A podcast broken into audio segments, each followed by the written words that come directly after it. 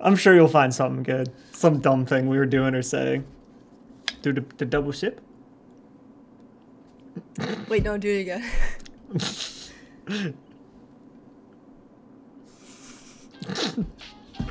Hey, this is Maggie. And this is James. And you're listening to Directors On Tap, the podcast where we sit down weekly to discuss film industry news, new favorites, and what we're watching.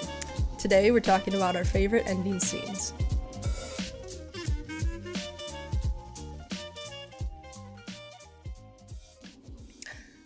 Okay, so today we're talking about the ending scenes, and we should just warn you before watching or listening to this episode that there will definitely be spoilers because we are talking about the ending of these movies, which often reveals a lot about the story. So if you don't want to hear certain spoilers, skip ahead.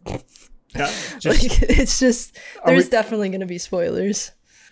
All right. So, Max, what was your first pick? My first one was The Dark Knight Rises.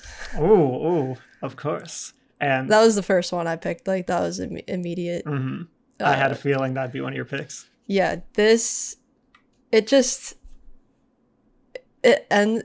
ending wraps up the trilogy so well, and the entire movie ties up a lot of loose ends.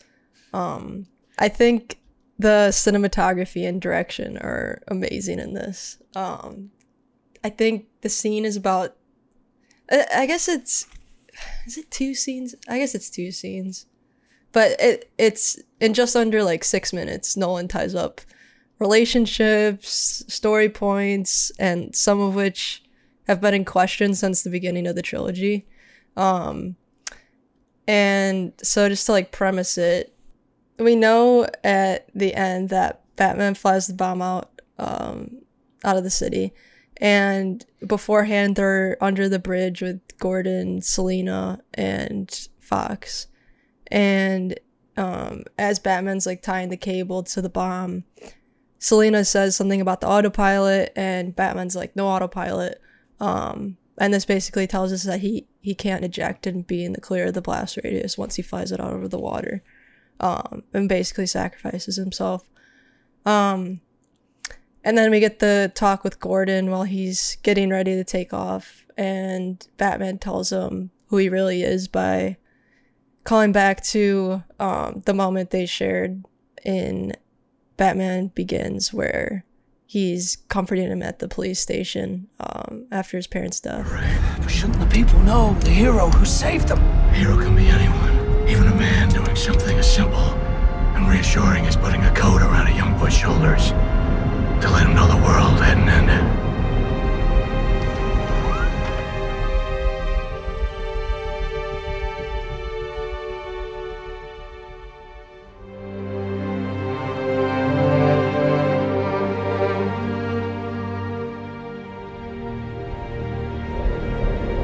Bruce Wayne. Mm-hmm. Which, the way he says it, like where he's. The way he mentioned, I love the way the lines that he says it with, where he's talking about something like, he says like the things like it can make when the world seems like it's ending or whatever, just like even the simplest actions. Yeah, he's like as putting a coat around a young boy's shoulders. So the world's not gonna end or something like that. Yeah, he says something as simple as putting your jacket around a boy's shoulder, and then he like. Then they do they have a little flashback? I can't remember. Yeah, they flashback to the police station. Yeah, and I think we saw that in the first movie. Yeah. Also, we saw that moment. And then when he's going off, then like Gordon realizes he's like Bruce. And it's like, whoa. Yeah, he's like Bruce Wayne. And so he ends up flying the bomb out over the water, and it's implied that he dies. And I just remember being so upset in the theater. I was like crying. I was like, nah, this isn't happening. And what? It's like, well, it wasn't. Yeah. Well, so, and to like make it even more clear, Nolan was just trying to press it that he did die. Like, there was no, like, obviously he doesn't die in the end, but he he doesn't just jump to that. He like, he's trying to like press it by like having the funeral with his grave next to his parents. And Alfred says like, I failed you, which is heartbreaking. That one made me cry for sure. And the statue. Yeah. And then that's what was next. Oh, sorry. And the ceremony with that man's statue, and Gordon's just like looking up at it, knowing who he really is. Mm-hmm. And then what else? We get the Wayne Manor story tied up with how like that whole thing was kind of coming down, but then it becomes the home for orphans. Mm-hmm. And then there's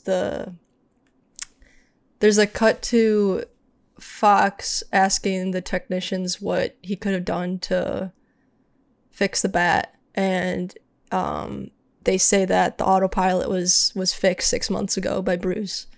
And so then we realize like he's alive, and so that kind of gets tied up, but then there's like still the unresolved relationship with Alfred and Selina. So then we see Alfred at the cafe, and they like linger on a few shots before they cut back to Alfred. He's on vacation. Yeah, he's on vacation in France, I think. Yeah, we talked about the scene in a previous episode. But you don't know that yet. That's what I was gonna say. Oh, sorry. So yeah, you keep doing that. All right. Keep going. And so they like linger on a few shots before like Alfred looks up, and he kind of takes like a double look, like he kind of looks up and he's like, and they cut to Bruce and Selina across the way at another table, and they kind of like they look at each other. Bruce nods at him, and then Alfred nods back, and Bruce like Bruce nods at him. Then it cuts to Alfred. Alfred nods. And then it cuts back to Bruce, and he like kind of just lowers his head and looks down like, yep.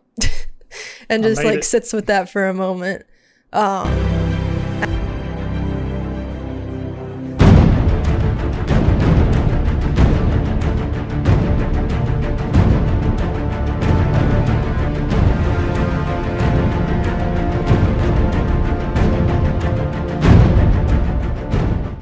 And it's just like a perfect ending. Like the direction in this specific sequence at the end is amazing. Just like the head nod of Alfred, Bruce sitting with it for a brief moment, super satisfying.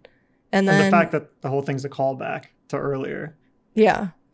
Where they're having the it's in the hallway where Bruce is like going up the stairs, and then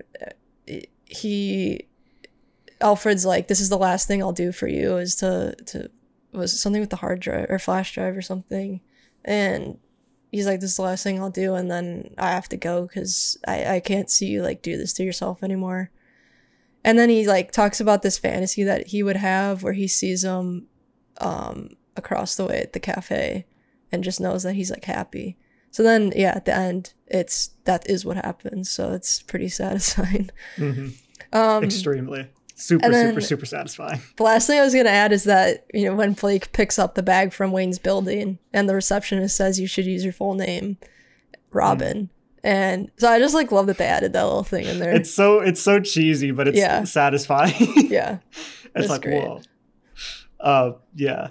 Because it definitely starts straddling the line of getting a bit cheesy, but it does it super well. Yeah, they didn't like take it too far into it. It was pretty short. Mm.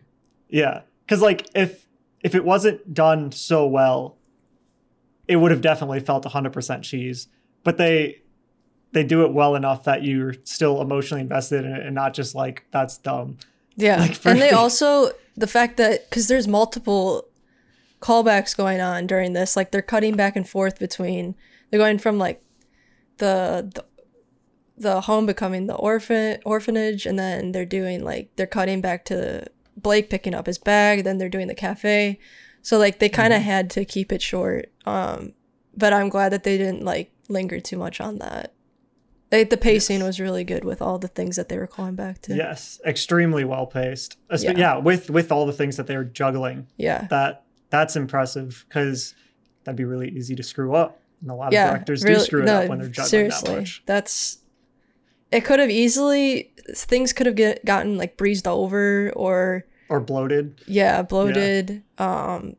So it was perfect. Mm-hmm. Or it could have just felt disconnected too, if they just didn't do a good job transitioning between them all. But it didn't feel like we were jumping around. It felt like a wrap up because it was a really well done wrap up. Yeah. And that's also what the dialogue too, like the dialogue was great. Mm-hmm. But yeah. Is that all we got to say about that one? Yep.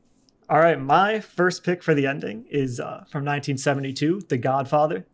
And have you seen the ending scene? Well, you're going to hate me now. I put that on here because I haven't seen it, but I have seen the ending. All right, fair. And I almost put it on here because I was like, damn, that's a really good ending, but I don't want to because I haven't seen it. Have you seen the opening scene? Yeah. Okay. Did you get... I don't remember it. I've seen it. I saw it like 2 years ago. Okay, because I was going to say the ending's very closely related to the opening. I just like the framing and like the whole idea. Anyways, yes. Just go. I almost had it on here, but... All right. Well, okay. So what's basically happening is Michael's moving into his new house and he's in his office. It's very darkly lit, just like his father Vito's office is in the beginning of the film. And Michael's sister comes in and she's hysterical and she starts... yelling at him like, all right, spoiler, major spoiler. So if you don't want the ending of The Godfather spoiled for you, skip this. Basically... Do I not want to hear this? It's fine. Oh, boy. Okay. So Michael had his brother-in-law murdered. And so his sister's coming in hysterical about this. And it wasn't out of the blue. Like, his brother-in-law was abusive. So it wasn't like he just had him murdered because he didn't like him. He was a pretty bad dude. But obviously his sister didn't appreciate him murdering her husband, especially after they just had a newborn child, to which Michael is the godfather of, hence the title of the film. But so she's like, you heartless bastard. Like, how could you? Like, you were our child's godfather. You're supposed to, like, now he's going to grow up like without a father and all this. All the time he knew he was going to kill him. And you stood godfather to our baby. You lousy, cold-hearted bastard. I don't know how many had killed with the collar. Read the papers. That's your husband. No.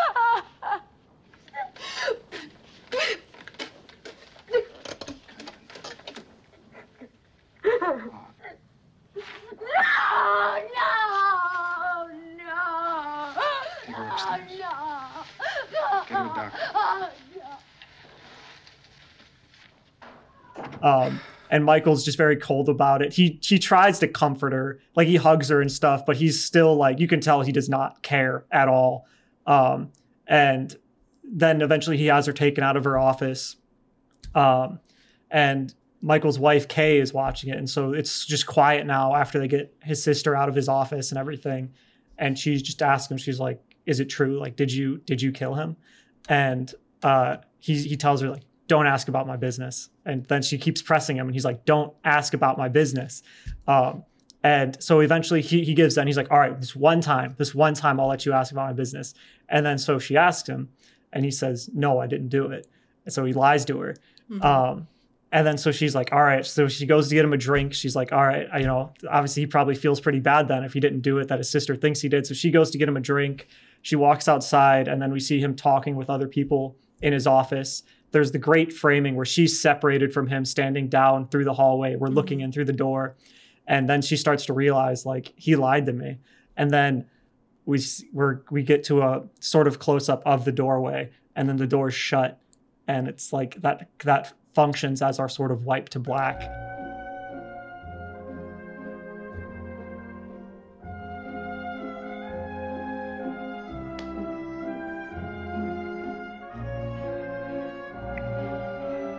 That Corleone.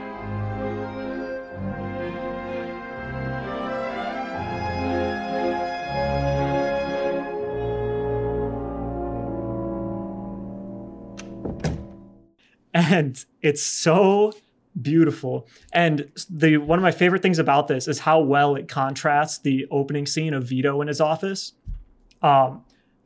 We can start off with just how they set it up so that you'll notice the contrast is that Michael's office is very visually similar to Vito's, even though he's in a different house. But then the fact that he's in a different house, because it's like a completely different Godfather, basically. He handles things so different from his father and so much worse than his father does.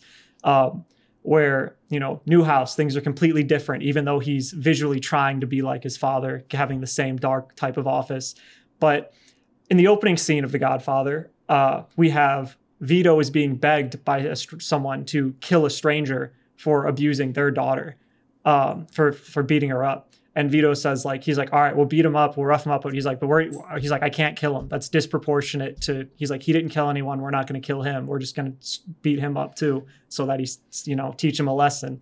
And then the contrast of Vito being so, has such a strong sense of proportionate justice, where he's like, this guy was like begging him to have this dude killed. And he's like, I can't kill him. He's like, that's not just. He's like, we'll really rough him up, but we can't kill him. Versus Michael with the disproportionate response of murdering his father-in-law, leaving his nephew without a father, not even feeling all that. It wasn't even asked to. And then when his sister comes to him, completely torn up by it, he's just, it's the complete opposite. He murders someone without being asked in a disproportionate way, as opposed to refusing to kill someone in a disproportionate way. And instead of it being a stranger, he actually ends up killing a family member too, which makes it even worse. And that coupled with, oh, gotta check my notes real quick. I just lost my train of thought. Sorry. The whole "don't ask me about my business" thing, where Michael is adamant, where he's trying to separate his family and his business, where Vito didn't, because he's like, well, it's the family is the business. He's like, you can't separate them. You know, he's trying to be like, you know, this is my business. Don't talk about it. This, you know, Kay, you're my wife. Just be concerned about my family. And it's like, yeah, I am concerned about the family. You just had a member of our family murdered. And it's like, so clearly you can't separate the business and family. And that coupled with just the framing at the end of the total separation, and then that beautifully executed white to black with the door shutting. Beautifully done. One of my favorite endings of all time. And I think that's all I have to say about it. Just that beautiful poetic opening and close parallel between Vito and his father, because that's sort of the whole story of the film is, or not Vito and the father of Michael and his father Vito, because, you know, the whole story of the film is Michael failing to be like his father, basically. Well, becoming his father, but a worse version of his father.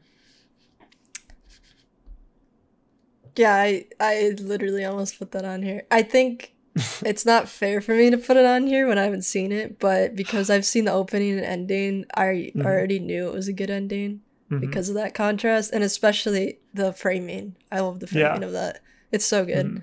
The cinematography. Yes. Sorry. No, you go. No, I don't know. Okay. I was going to say just Coppola's sense of using light and framing together in that movie. I guess the cinematography in general. It's so elegant.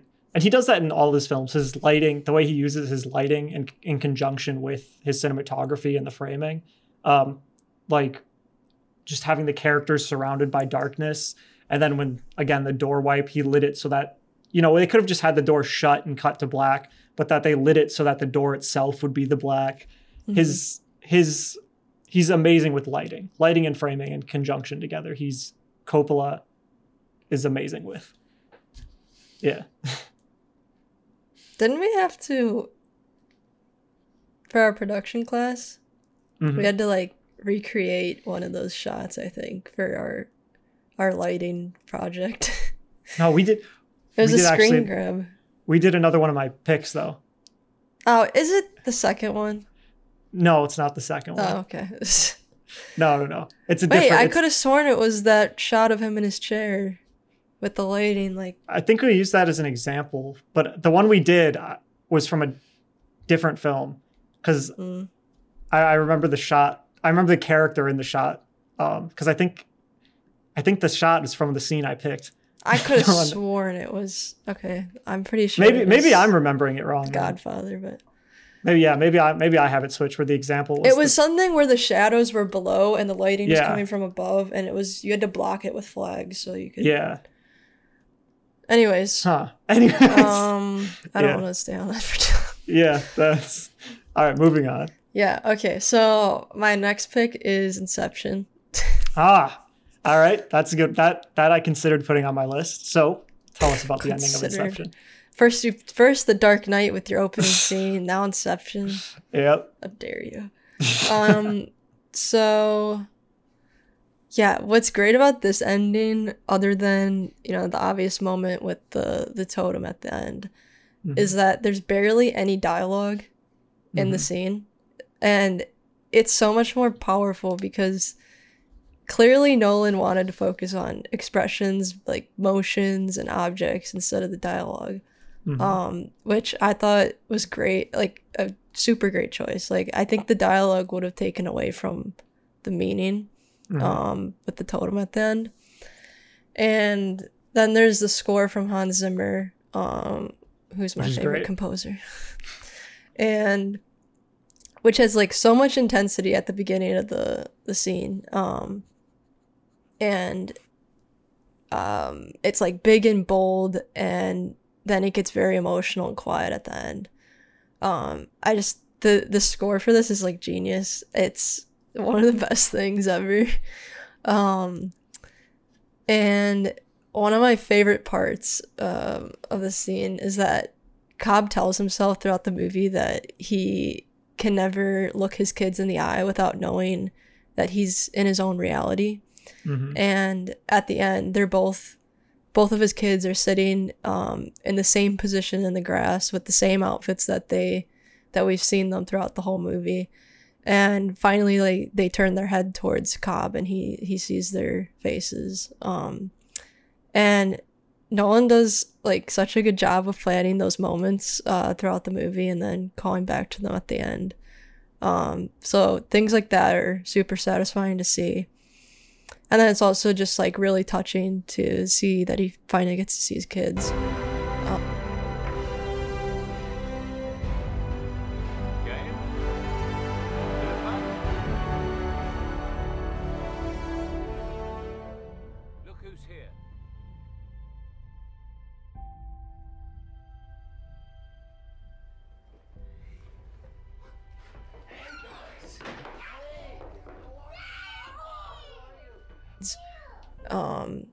And I think the choice of doing like the slow motion for them turning their heads, like the breakdown of the scores, makes it so much more emotional. It heightens it very much. Yeah, like the way they turn their heads, because they're literally in the same position that they've been in the whole movie. Mm-hmm. And then as they're like turning their heads, their like hair like flicks forward in slow motion, and they're like their smiles like become apparent on their faces. So. Yeah, definitely makes it way more emotional. I wonder how many takes they got of that, because I'm sure they did a lot of takes. Yeah, especially with like 4-year-olds. That's he was like, I got to get this good one. Yeah, no, it was perfect. And from that, we pan over to him holding his kid, or from him holding his kids to the totem spinning on the table, and we're like dialing into it very slowly, and we like stay on it for longer than expected, and it has this like slight wobble before it cuts to black. And I remember being in the theater and everyone yelling out like, "Oh!" Like, are you kidding me? So it's such a like unsatisfying yet satisfying ending.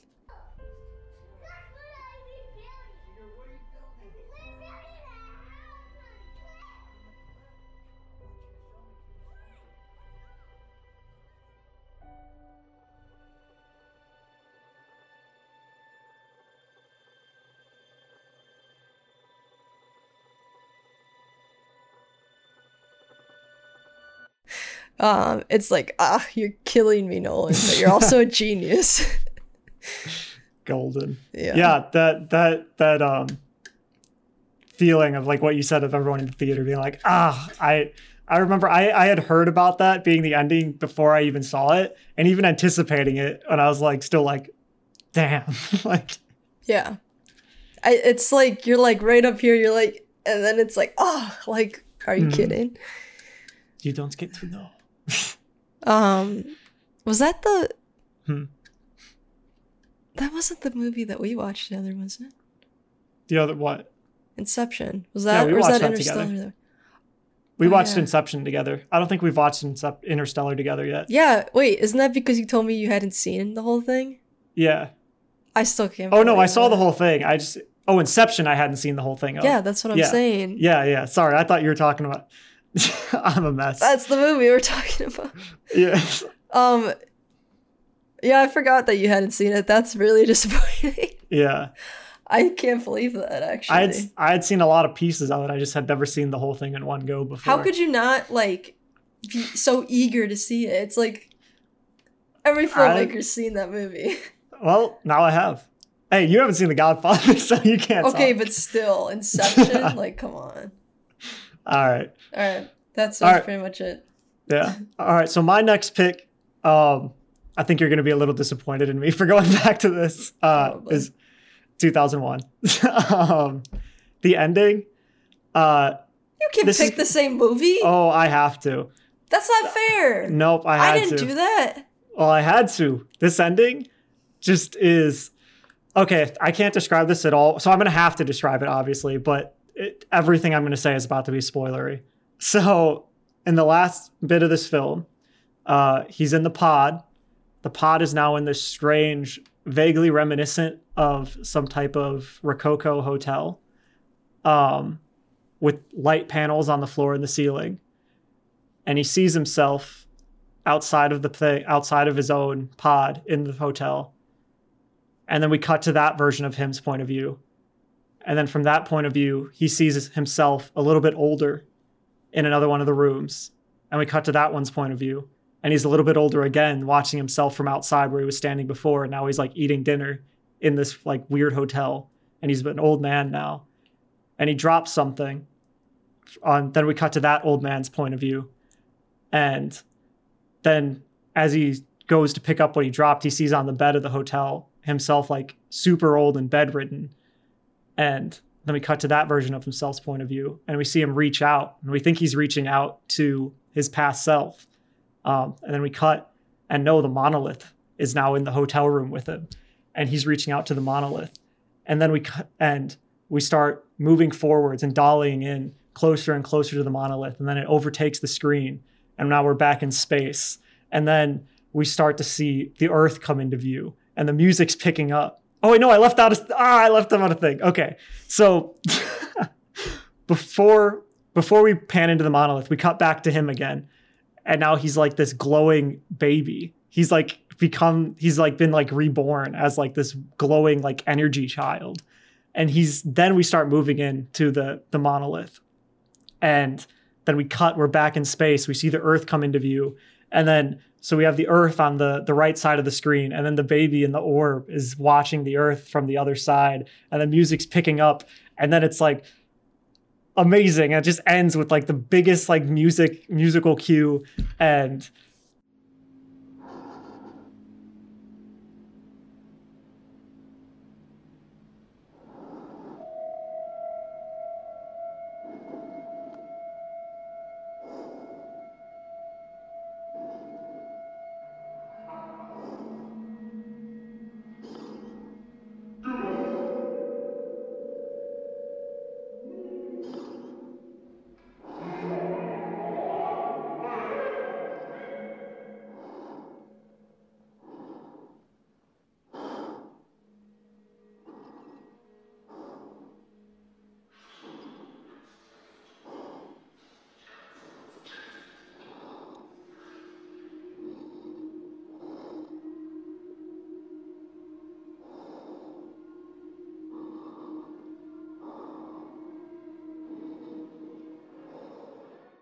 then it just goes to like, this film was written and directed by Stanley Kubrick.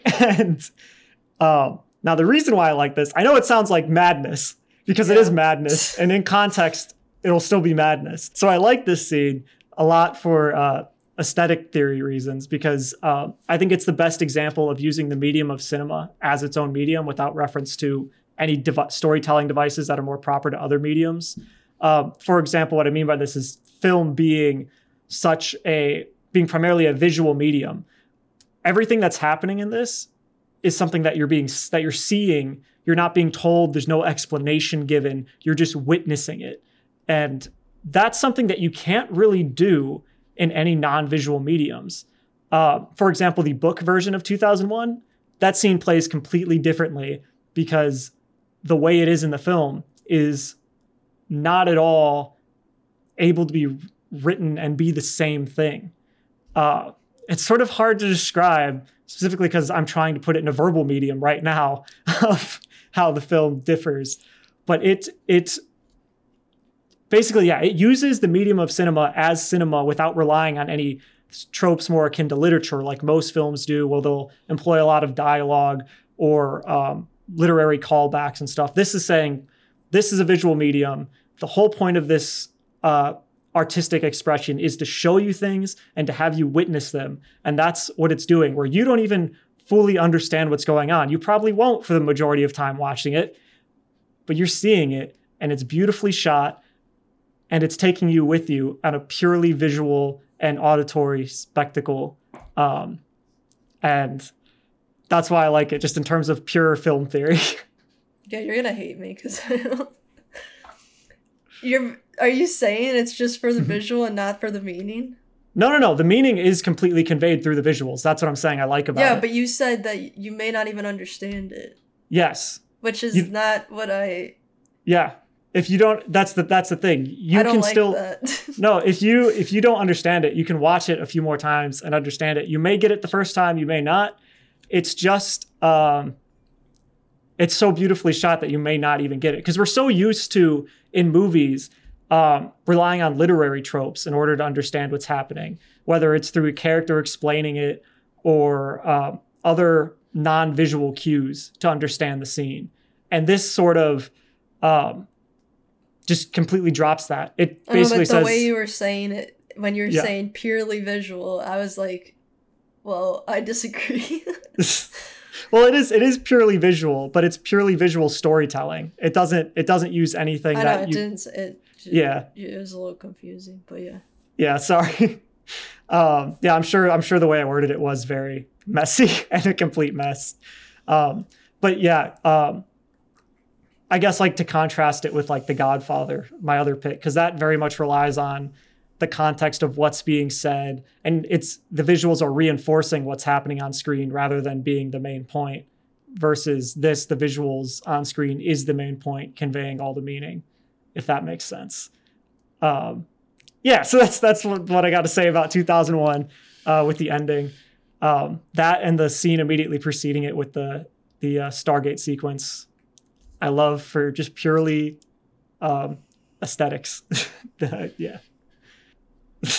So what's your next pick, Mags? My next one is Psycho. All right. That was another one that almost made my list. Really? Yes. Yet another one that I picked and it's almost made your list. That's so annoying. This is the third movie. We're not having overlap. I think that's good. That's good. Fine. No, this one was like kind of unexpected for me because I went back and watched the scene and then realized how good it was. Because I haven't seen it in a while. But the acting and direction is genius. It's so creepy and terrifying, and I think the ending scene has a lot to do with the scene before it. So to premise it, before the scene at the police station, is it Lila? Is that how you say that? I'm terrible with names. No, it's Lila. I just didn't, there's different pronunciations of that, but that's Lila, right? I think so. Like I said, I don't know. Lila. Yeah, I would assume Lila, but I don't know. Yeah. Someone's gonna think I'm stupid for thinking there's another pronunciation, but I'm pretty sure there is. Anyways, she goes into the basement of Norman's house and taps on the shoulder of what looks to be Norman's mother. But she pulls away and the woman turns around and we see that it's just a corpse of the mother. Pretty gruesome too for such an old film. It was really creepy. The first time I saw it, I was like, ooh. Yeah. And she's got an outfit on and a wig on, and as Lila backs away, a figure appears in the doorway, and it's Norman dressed in his mother's gown and a similar wig to the one on the corpse. and he runs in with a knife and is about to stab Lila before the investigator comes in and stops him. The way he walks in, he's like, ah! Yeah. And as he's getting taken down, he's like, you can tell he's possessed. Like, the way he's moving, he's got his mouth like wide open with this huge smile on his face, and he's like moving like this. Yeah. It's so creepy.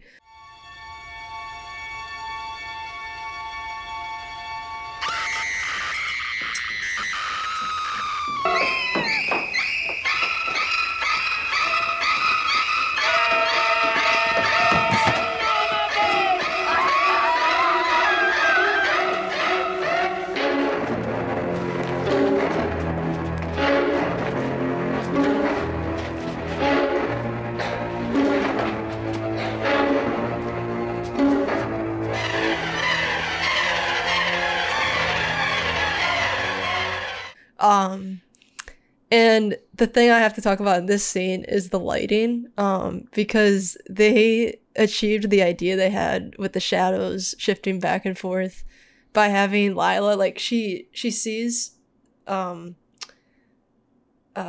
walking in, and she's like flailing her hand, and she hits the light bulb that's hanging from the ceiling, mm-hmm. and it's getting swung back and forth, and as it's swinging, it cuts back to her face, and so the shadow sweeps across her face from left to right, and then it cuts to the doorway, and that shadow's sweeping from left to right. So it's almost like revealing her facial expression, and it's also revealing the entrance. So the lighting was... I loved the choices there. And with the actual ending, where Norman's at the police station, is terrifying. Like, he sits in a chair in the interrogation room, and we're like slowly dialing into him. And he's got this like innocent look on his face as we hear like the voiceover of the mother. And his face changes from this like innocent look to this devious and threatening one as the mother's saying like, they're probably watching me. And then we see the fly on his hand, and that's an insert shot. So we like cut to the hand. The fly's like crawling around on his hand. Hand's not moving, like it's just completely still. Mm-hmm. And then we cut back to his face again, and the mother saying, I have it written down, but I was trying to think what she says beforehand, which is something like, they'll see and they'll know, and they'll say, well, she wouldn't even harm a fly. Mm-hmm. And the look on Norman's face is like, I can't even describe it. Like, it's almost like, it kind of looks like he has, I'm sure it's from the shadows, but it looks like he has like black circles, or at least like eyeliner on, but the way he's like going like this, it's so good. It's terrifying. Watching. They'll see and they'll know, and they'll say, why, she wouldn't even harm a fly.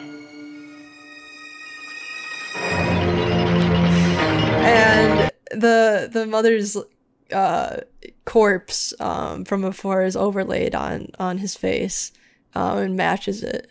And this kind of shows that, one, the mother is obviously a part of him, because in the scene before, we knew he was crazy, but we didn't know that the mother was taking over him. So, but in the end, we see that the mother really is a part of him.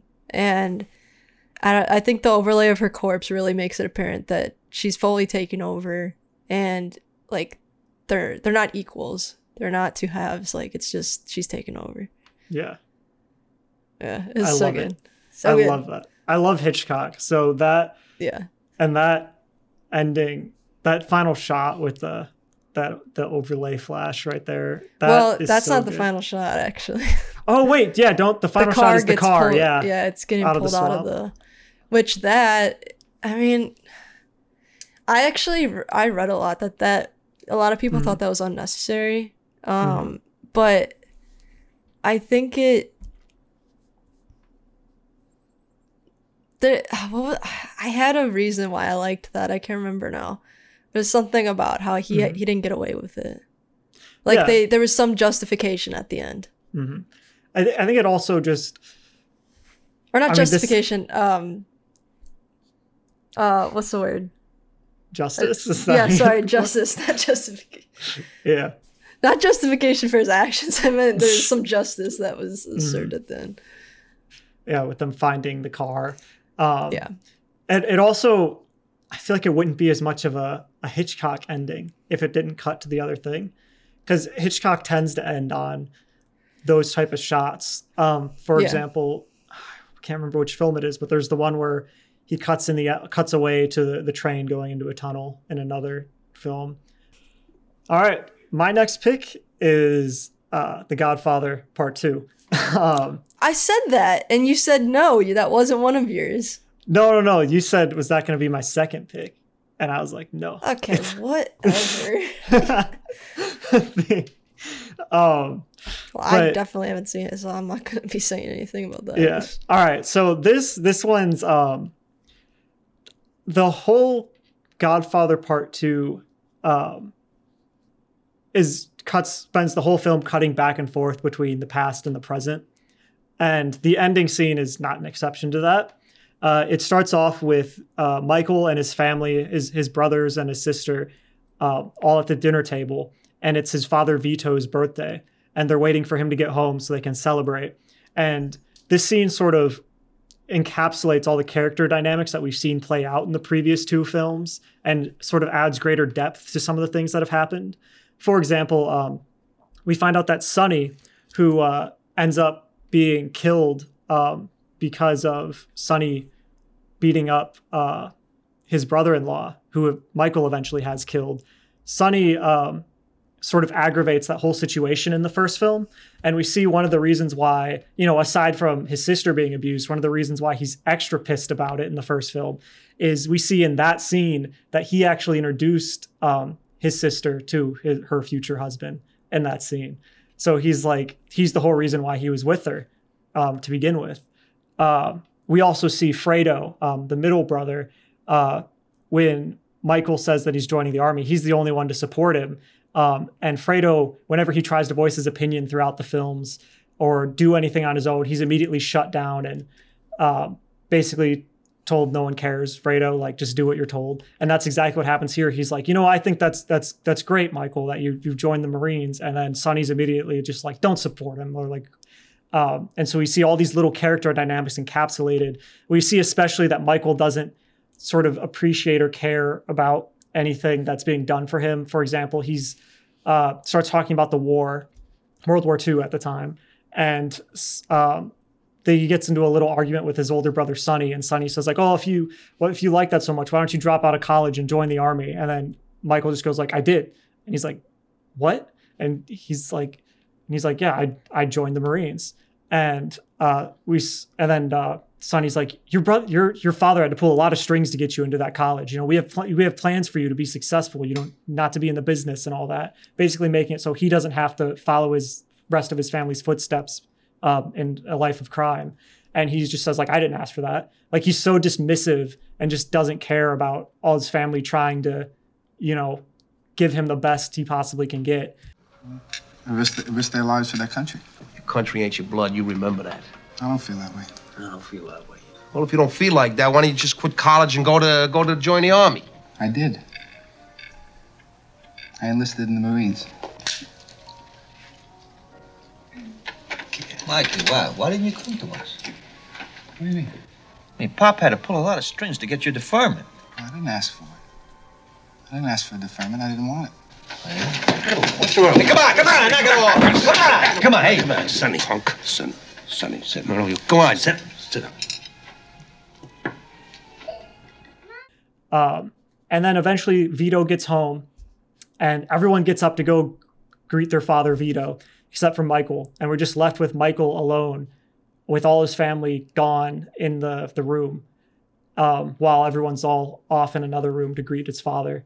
And then we fade to Michael as he is today, just sitting alone without his family, without his father or his brothers, and now with his sister hating him and all that. And that's how the film ends.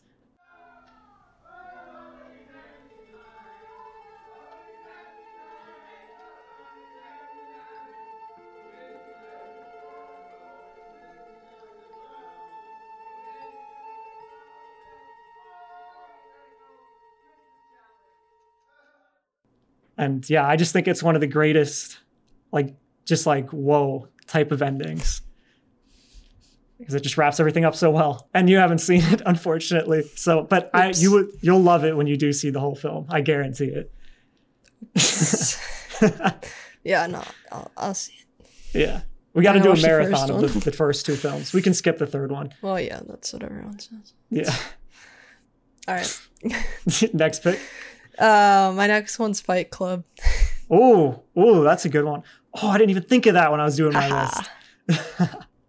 Yeah, so there's a lot of metaphors in this end scene that I can't really cover all of them because there's a lot of different interpretations of it. But it starts off, well, I guess I'm sort of going into the middle of the scene where the narrator's shooting himself in an attempt to get rid of Tyler, who we know is the same person as the narrator. He's just like this personification of parts of his personality. And this kind of him shooting himself shows that he's become a more balanced person because of all those behaviors and impulses not being separated by Tyler now. He's one person. He's in control of himself now. And with the falling of the buildings, this has multiple meanings that I can't touch on all of them. But there's the literal thing of blowing them up to have everyone start at the same level again. It's ground zero. And he also says something earlier in the movie, they advertised us chasing cars and clothes and working jobs we hate so we can buy stuff we don't need. And with the buildings falling to the ground, it's as if he's finally at peace with that philosophy he had. And because initially he felt the world owed him, and at the end he opens himself up to Marla, who was kind of his girlfriend, kind of not. He never fully committed to that, but he finally opens himself up to her at the end, which he was never able to do. You shot yourself? Yes, but it's okay. Marla, look at me. I'm really okay. Trust me. Everything's gonna be fine.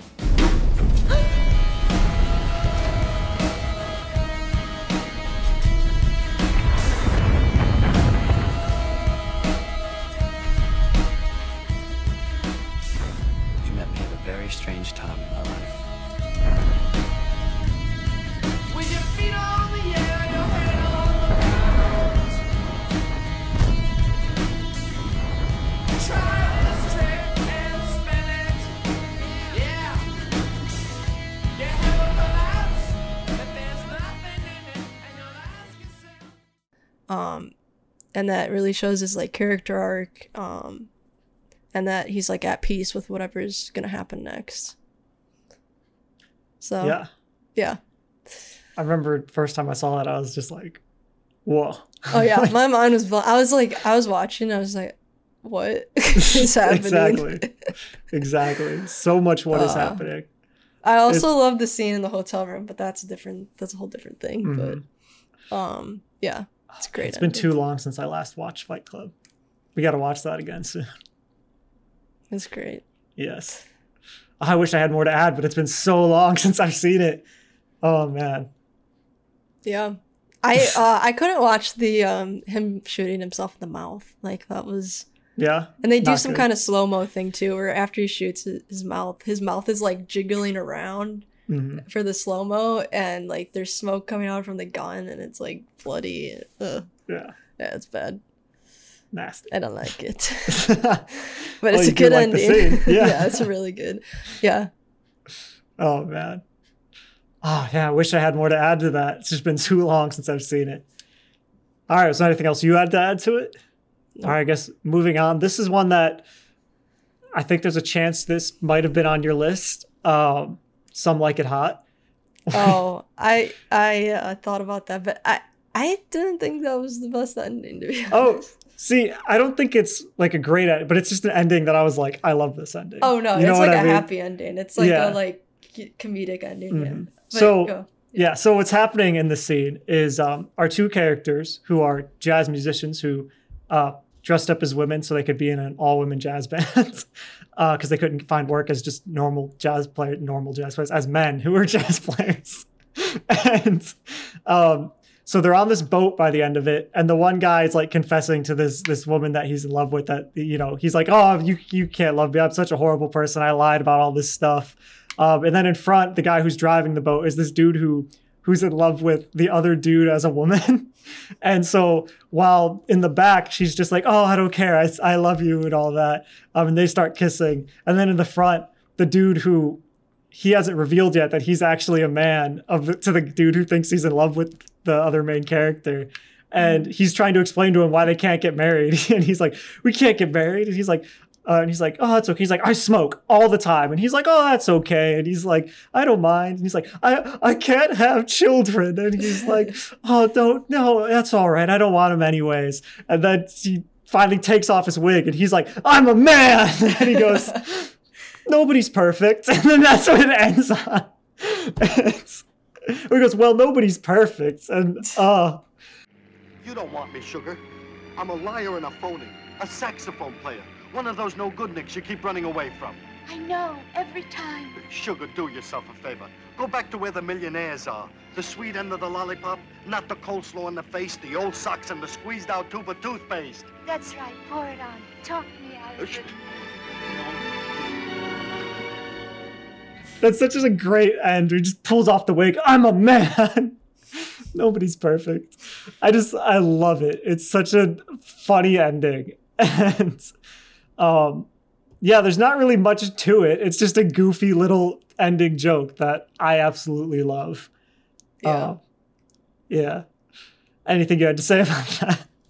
I mean, I love the movie as a whole. I wouldn't think of this as like, obviously you already said it. It's not like the best ending, but I wouldn't even think of it as like a, I guess it's a good ending. I mean... I just think it's such a funny ending. I have a hard time. No, yeah, of course. Yeah. I think it's funny too. I just would never think of that as a... Mm-hmm. I don't know. I would just never think of it as a... But I love that movie a lot. Yeah. It's one of my favorites. Great. Yeah, very good. Older film, for those of you who don't know what it is, it's from 1959, I think. And... Yep. It's very good. It's got... Why can't I remember the leads' names? Should have wrote down. I know she's in it. I can't remember the two leads, though. She is a lead. I just wrote a montage thing on this. Anyways, I should have put that in my notes. But it's very good all around. Very, very funny. That ending line is iconic. Jack Lemmon. All right. And Tony Curtis. And gotcha. Yeah. Okay. Yeah, it's... super fun. I love the ending. It's not anything special. It's just really funny. And I love just that whole last moment of tearing off the wig. I'm a man. It's great. And unless you have anything else to add to that, I think that wraps up Some Likes It Hot. Some Like It Hot. By the way, you were peeking so much while you were laughing and yelling. Oh, no. A lot. Damn it, should I redo it? You're just talking too loud. No, it's fine. All right. Okay. My last one is... Wait, you still have one more after this, right? Yep. Okay, so my last one is The Silence of the Lambs. So you'll be happy about that one. So good. So good, yeah. I wouldn't have initially thought of this as being in my top five, but I just watched the scene again. I was like, yeah, this is great. I love every part of it. Like... Clarice, she picks up the phone and it's so like nonchalant. Like it's just like, I think she, what is, I forget how she picks up the phone, but she picks up the phone so nonchalantly. And then we immediately get the voice of Lecter saying, well, Clarice, have the lamb stop screaming. And It's like, that line is so perfect. Like, yeah. That, I don't think there's a better line. I love that line. Starling. Well, Clarice, Have the lamb stopped screaming? Dr. Lecter. Don't bother with the trace. I won't be on long enough. Where are you, Dr. Lecter? I have no plans to call on you, Clarice. The world's more interesting with you in it. So you take care now to extend me the same courtesy. You know I can't make that promise. I do wish we could chat longer, but I'm having an old friend for dinner. Bye. Dr. Lecter. Dr. Lecter. Dr. Lecter.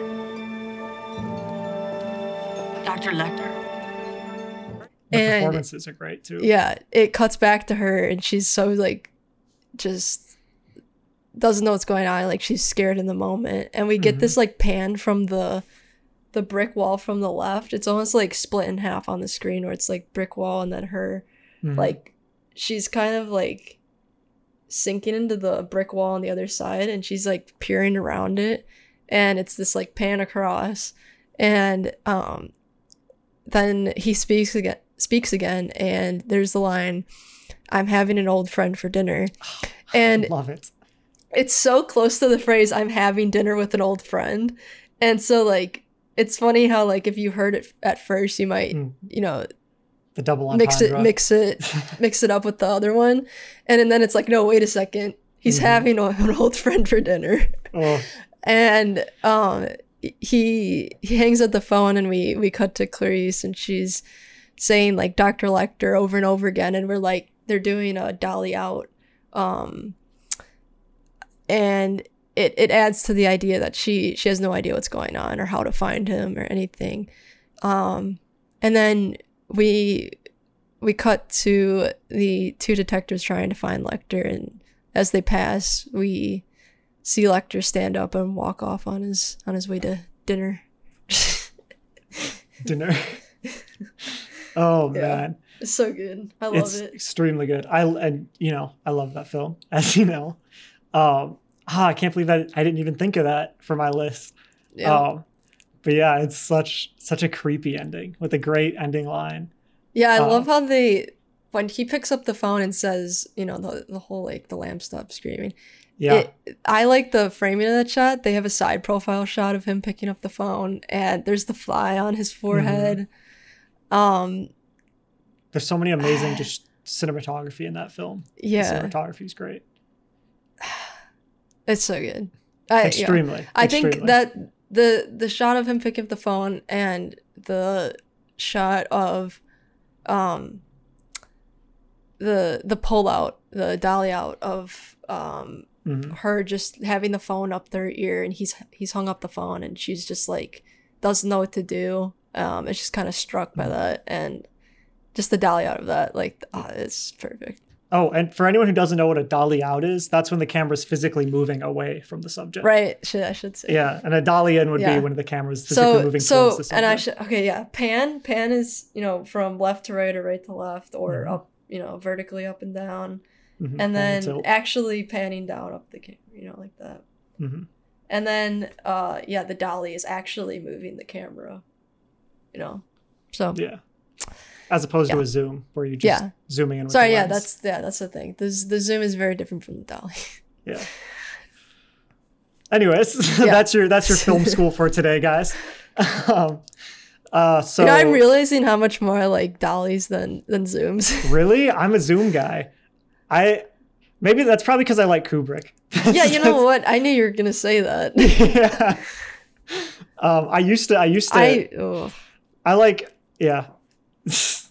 I'm definitely a zoom person. That pains me.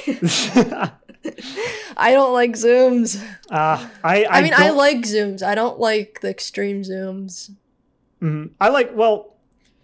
I think zooms can be done very, very badly. I think it's much easier to do a bad zoom than a bad dolly. I don't like them, actually. Yeah, because I'll admit, until I got into Kubrick, I was also against zooms. Very much. You know what? I think I like slight zooms. I don't like slight zooms. Yeah, I don't like snap zooms as much, except for Tarantino. Tarantino's the exception. His snap zooms are great. He knows how to use them very well.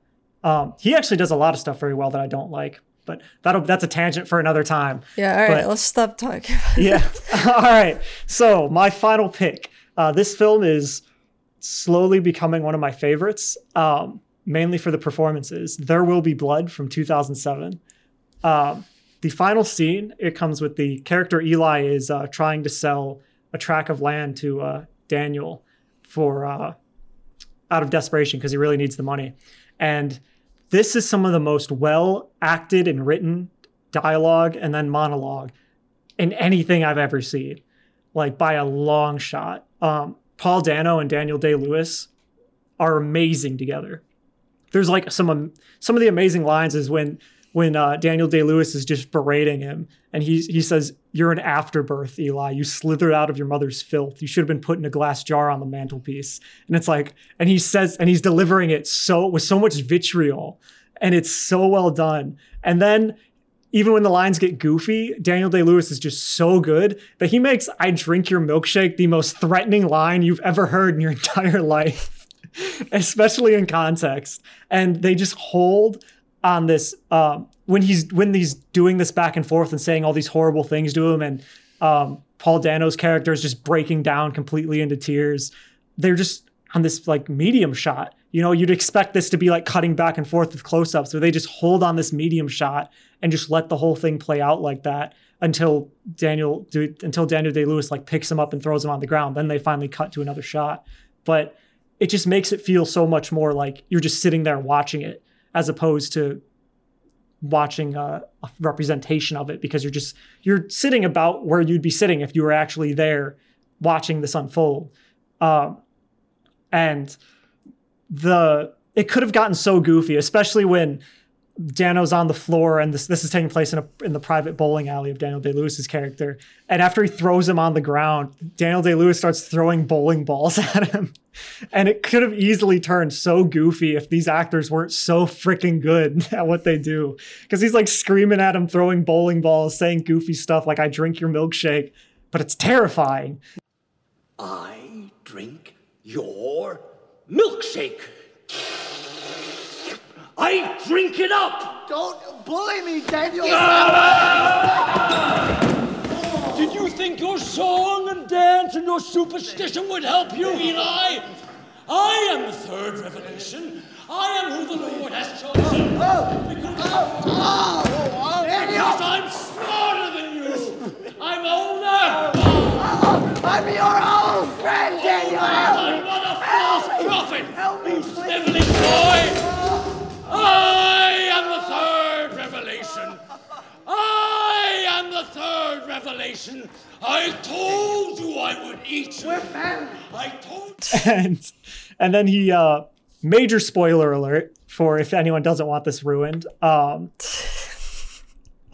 Day-Lewis then bashes Paul Dano's head in with a bowling pin. And it's very gory and very bloody. And then his butler just shows up. And Daniel Day-Lewis is just sitting on the floor with Paul Dano's smashed head and blood everywhere.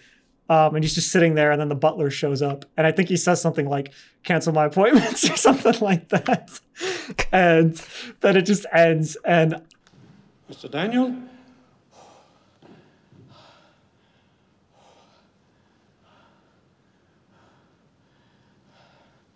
I'm finished."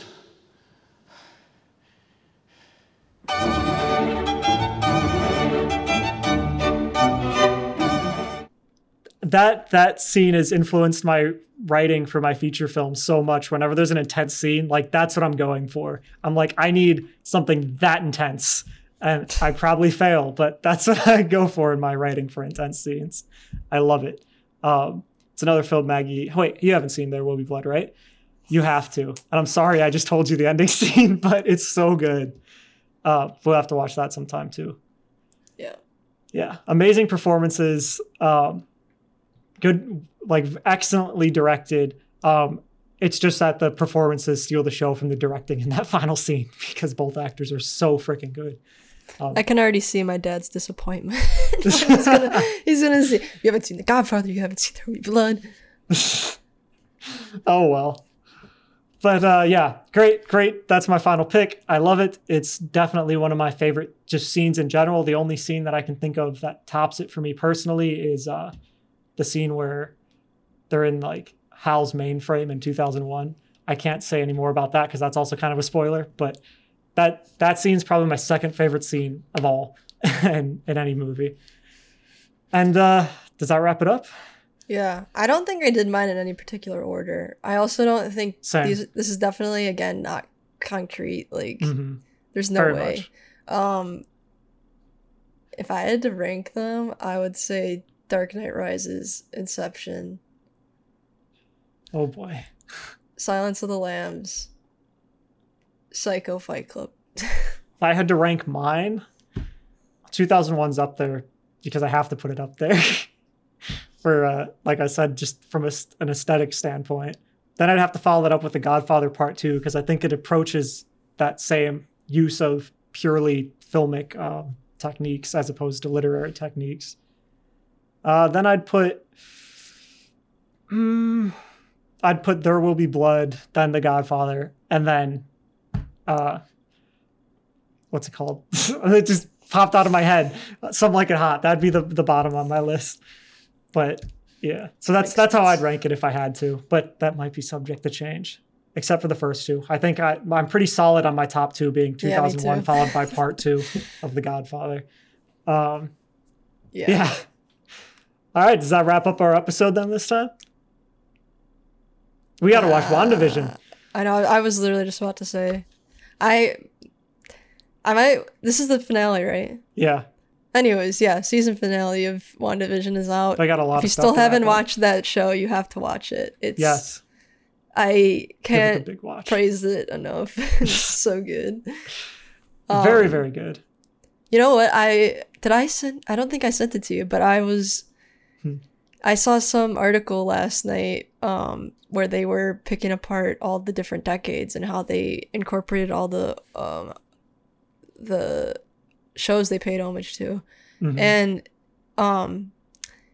their attention to detail, that's what they focused on in this article, because like from the curtains, from like the middle, Malcolm in the Middle, to like the text that the font that they used, to like the striped pillows that they used for the Modern Family couch, the different stairways, like the cabinetry. It's just like there's so much attention to detail in the show. It's insane. Yeah, you haven't sent me that. You'll have to though. Yeah, I'll send it to you. They really talked about almost everything. So it sounds pretty sick. Yeah, it's definitely check out the show. It's so good. Very good, just like our podcast. Very good. Hopefully. All right, does that wrap it up for this week? Yep. All right, let's head into the outro then. Thanks for listening to our podcast, Directors on Tap. As always, you can check out our Instagram and Twitter pages at Directors on Tap to stay up to date with new episodes and get some behind-the-scenes content. Join us next week for more film talk.